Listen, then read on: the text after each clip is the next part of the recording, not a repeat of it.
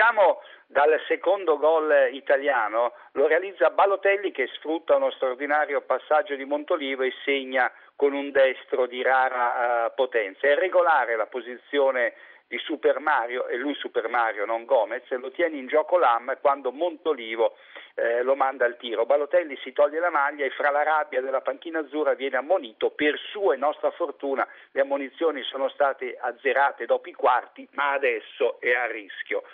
È giusto anche in gialla Bonucci, calciona le gambe di Cross che l'aveva superata al limite dell'area azzurra nelle prime battute della ripresa. E sulla punizione Buffon si salva in angolo con l'aiuto della traversa. E poi eh, ammonizioni a De Rossi e Tiago Motta per entrate dure a centrocampo. E sotto questo aspetto l'arbitro è stato più severo con gli italiani che non con i tedeschi. E poi due situazioni di fuorigioco di Natale manca un gol fatto all'82esimo dopo essere scattato in leggero fuorigioco un fuorigioco non visto dall'assistente francese che invece poi pesca Balzaretti di poco oltre l'ultimo difensore avversario quando il difensore del Palermo va in rete, il gol annullato giustamente. Al 92esimo il rigore per la Germania, lo chiama il giudice di porta, ma è una decisione che non convince perché il pallone sbatte prima sul petto e poi sul braccio sinistro di Balzaretti trattenuto da Close. A mio parere una scelta infelice. Poi se permetti un